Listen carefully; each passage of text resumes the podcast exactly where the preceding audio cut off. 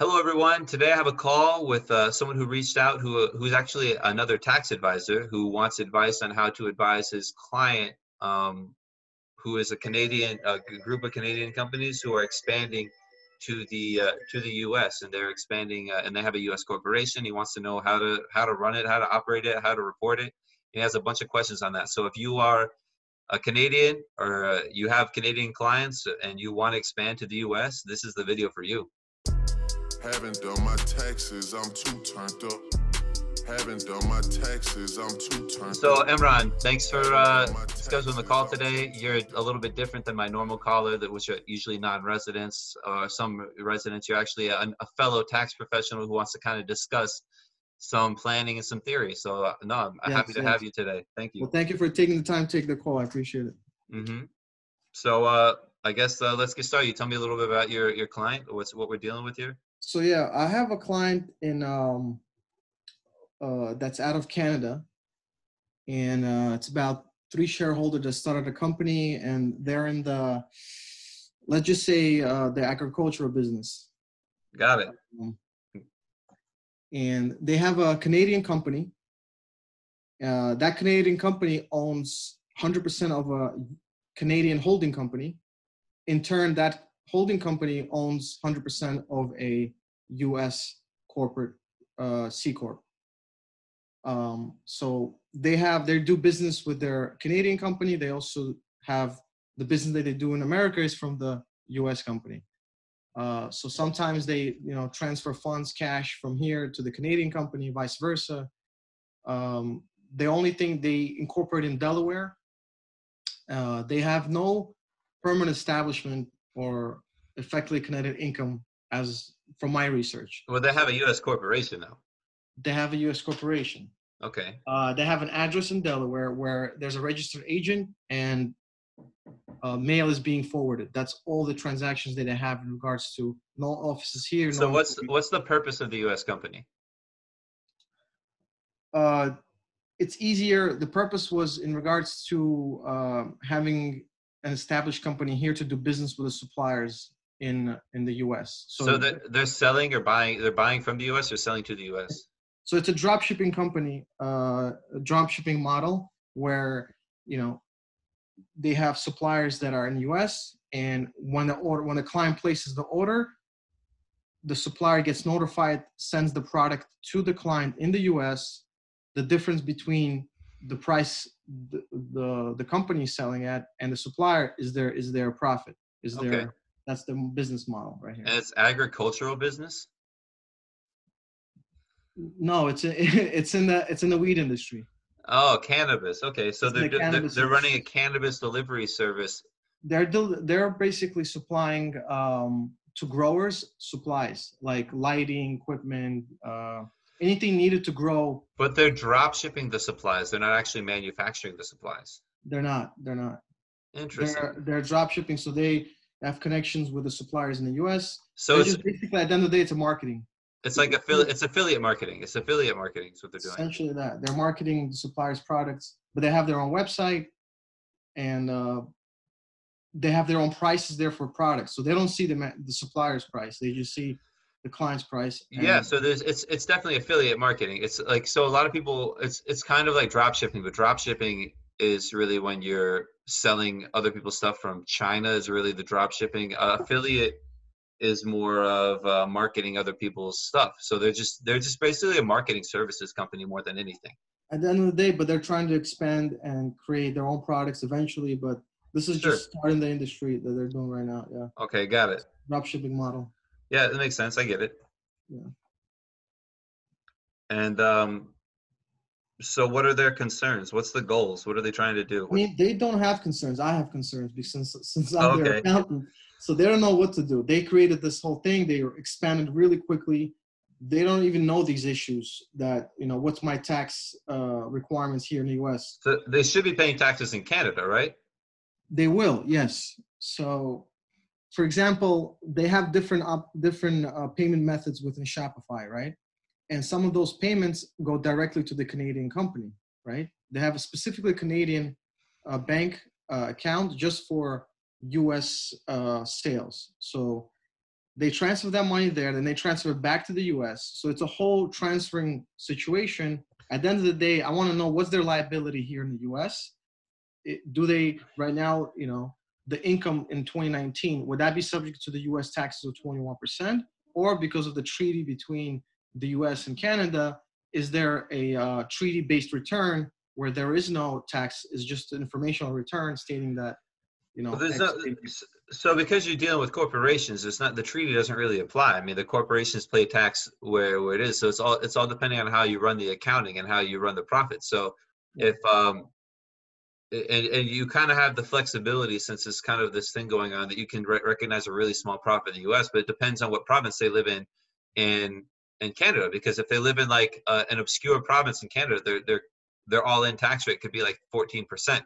But if they live in like Montreal, they, they could be paying like 30 percent. They So live in Montreal. so Montreal is a higher tax province in Canada, from what I understand. So it might make more sense for them to kind of operate almost a lot, a lot more of their business within the U.S. and pay taxes in the U.S. instead of in Canada.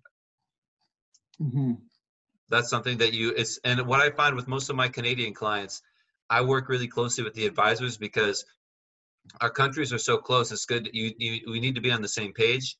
Uh, having a proper accounting is pretty important, and uh, you know having accounting is on the same is important. But a lot of the way you do the accounting is influenced by the, the tax strategy. And I find also that the main objective of a lot of people doing in this space isn't to take money out of the company it's to reinvest all the money into their company reinvest the profits and grow the company. And that's what i find with almost every single person doing online business like this. So if that's the goal if the goal is to really reinvest their uh, their profits into the business they really want to find the lowest tax jurisdiction they can. And i believe montreal is a pretty high tax place. So um, what they should consider doing is using a US company, a US bank account, and send all of their sales to the US company, and then pay basic expenses in Canada with their Canadian company. And like when they need to get paid money to live, they pay uh, management fees to the man to the Canadian company, and then pay themselves salaries or pay themselves um, dividends or salaries from their Canadian company. But that, that you'd have to work through with a Canadian advisor. Right, right. Um, okay, okay. Now, question in regards to when, I asked you about um, having permanent establishment or effectively connected income, having a C corp in the U.S. without no employees, without no um, uh, offices, does that trigger permanent establishment? So permanent establishment is is uh really for like permanent establishment doesn't matter when you have when you have a U.S. corp they have tax presence here because they have a U.S. corporation. Permanent establishment is more of an issue for a Canadian company that doesn't have a U.S. subsidiary or that has an LLC as a subsidiary because that's that's when the a foreign company would have to pay tax in the U.S. is when it has permanent establishment. But right now it won't have permanent establishment because you have a whole separate U.S. entity that's doing business in the U.S. as Mhm. part of the ownership structure. So permanent establishment isn't really an issue as long as you do stuff in the US in the name of the US company. Then there won't really it will never be an issue because you're already paying taxes in the US. Right. And the idea is um permanent establishment is really for companies that don't have subsidiaries in the country. That's when you have risk and exposure. But when you have entities in each country, you just need to make sure that you do that country's work with that entity so that you keep it separate and there won't be any issues. Right. So let's say hypothetically this this um, client is not in Montreal. It's in a lower jurisdiction bracket for Canadian taxes. How would that work? Um, what would the structure be then for optimal taxation? then it's then it's easier for them you want to just have is you're using the us company really for to minimize the exposure of the canadian company so using the us company for sales taxes in the us using it using it for payment processors you using it for banking. And since all the buyers and sellers are all in the us right. it's going to be easier and there's going to be less foreign exchange rate stuff. It's going to be easier to operate. And at their scale you said they're doing uh, almost a million dollars. At their scale the costs of having the us entity open in terms of like accounting and tax fees and stuff are, are like don't really matter you know? The the benefits they get of having a us entity and operating in a more streamlined easier manner um, Yeah. would, would make up for the uh, the costs of keeping the entity open right Right. Makes sense. Now, will I- file? And then let me double, and then the last thing is that if they can, then they pick up all their profits in Canada and the, U- and the US would run on smaller margins because again, they're not doing any services from the US. The whole purpose of the US entity is facilitating payment processors so they can, uh, they can say the value of that service is whatever and pick up a small income here and pay a small tax here. Yeah, but majority of the U.S. transactions from a U.S. Bank of America. Yeah, So- but but the the I mean they can send all the money back um to Canada and the, and really all the work's being done in Canada by the Canadian company because they they have no people here. There's no employees in the office. It's just transactionally all the business happens here, but all the work is done in the other country. So that's how they can justify sending all the money back as an expense. And and when you do the return here, it'll be management fees just to uh, control the. Yeah, it's manage it's business. It's just consulting fees, management fees. It's not even. It's just like business, like marketing fees, whatever you want, because Right, right. literally all they're doing all the work with all the people all the marketing services in canada so paying the money to canada for those fees it it makes sense it would, i think it would hold up Got it, got it. So that would be advantageous if the foreign jurisdiction has less in taxes than the U.S. jurisdiction. yeah If it's the other way, you should keep the money here, do all the transactions here, pay the tax here. Um, and hypothetically, let's say that's the situation. When you transfer money from the U.S. bank account to the Canadian, what's the Canadian company's obligations at that point? i mean it's the same it's the same thing both both uh they're corporations and both entities they both pay a tax on their profits and then both have dividends uh you both pay tax and dividends to the owners or salaries to the owners they Mhm. operate on their own they operate the same way because they're both corporations and it's pretty similar at canada and the us in terms of like the general operations so everything would be the same except the management fees to the canadian company would be smaller Got that's i think that would be the only difference the management the, the money sent Right. back to canada to cover their expenses their living expenses and It's everything would reverse, just be the smaller. reverse. Yeah. Yeah. Let's say, okay, so let's assume that the jurisdiction is lower in the US. Is it beneficial to have a C corp or a partnership? Because we, it's a double taxation of dividend. Well, they're both. uh, It's definitely better for a C corp. Um, a partnership uh, with with foreign partners has um, mandatory withholding requirements of, and it gets it gets a lot messier with the partnership, and also um, the. I, you have to see how it's taxed in Canada. I know LLCs are taxed as corporations in Canada, so there's double tax issues with LLCs in Canada. So I, I almost Canadians, especially with operating businesses, using an LLC is usually a bad idea because, like I said, it's passed through here, and it's a. Uh, do you know about that? You want me to go into about that a little more? In regards to what? The LLCs, how they work in Canada. I know how they work here, but not in Canada. Okay, so in in the U.S., so if I own an LLC, so if this business was an LLC, um, in the U.S. Uh, here, it would pass through to the owners. So the Canadian company or the owners directly would file tax and pay taxes. In Canada, the LLC is a corporation. It's taxed as a corporation. So Mm, it would they would pay tax in Canada on the uh, as a, as a corporation, and they wouldn't be able to claim any foreign tax credits because they paid them personally. So the foreign tax um, credits wouldn't match up. That's the difference because um, in the U.S. you're paying personally, and in Canada you're paying at entity level, and you can't cross the pollinate the foreign tax credits. got it. Uh, that's probably not a perfect explanation, but that's the that's the reason they don't do it. So we know that if the company's jurisdiction, tax jurisdiction is lower in the US, C corp is advantageous with, with foreign uh, shareholders. Uh, Is there any uh, filing requirement? I know it's 5472, I believe. or Yeah. One of the forms um, is required to fill in information about the foreign shareholders. Is there anything that needs to be done uh, besides that? Uh, having a foreign shareholders in a U.S. company, any reporting requirements or anything that sh- there shouldn't be any exposure to them in regards to penalties and stuff like that? Uh, no, you just need to read the 5472 really well because you're actually doing business um, with each other. There might be a need to have a basic cost sharing arrangement or something. Mm. Um, but for most of my companies, it's we keep it pretty simple with just the 5472 and then Yeah. good and good accounting, good record keeping. Yeah. And would that uh, return will be an 1120 or an 1120F? And At what 11 point is- and 1120 and 1120s can't have F. Can't, it has to be owned by U.S. people. Can't have foreign owners. No, no, the 1120F. oh, I would- F. So the 1120F is for if the Canadian company was just doing business in the U.S.